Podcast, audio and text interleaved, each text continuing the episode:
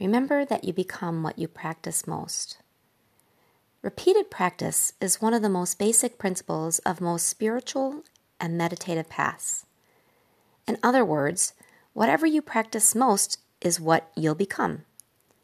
If you're in the habit of being uptight whenever life isn't quite right, repeatedly reacting to criticism by defending yourself, insisting on being right, allowing your thinking to snowball in response to adversity, or acting like life is an emergency, then, unfortunately, your life will be a reflection of this type of practice.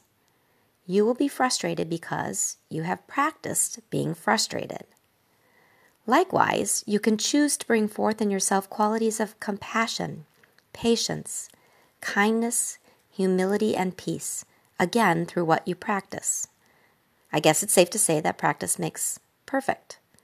It makes sense then to be extremely careful what you practice. This isn't to suggest that you can make your entire life into a great big project where the goal is to be constantly improving. Only that it's helpful to become conscious of your own habits, both internally and externally. Where is your attention? How do you spend your time?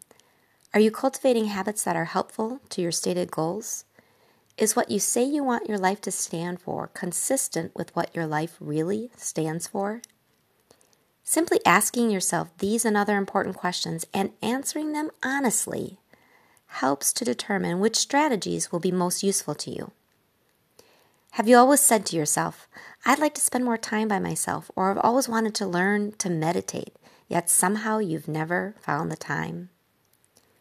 Many people spend far more time washing their car or watching reruns of television shows they don't even enjoy than they do making time for aspects of life that nurture their hearts.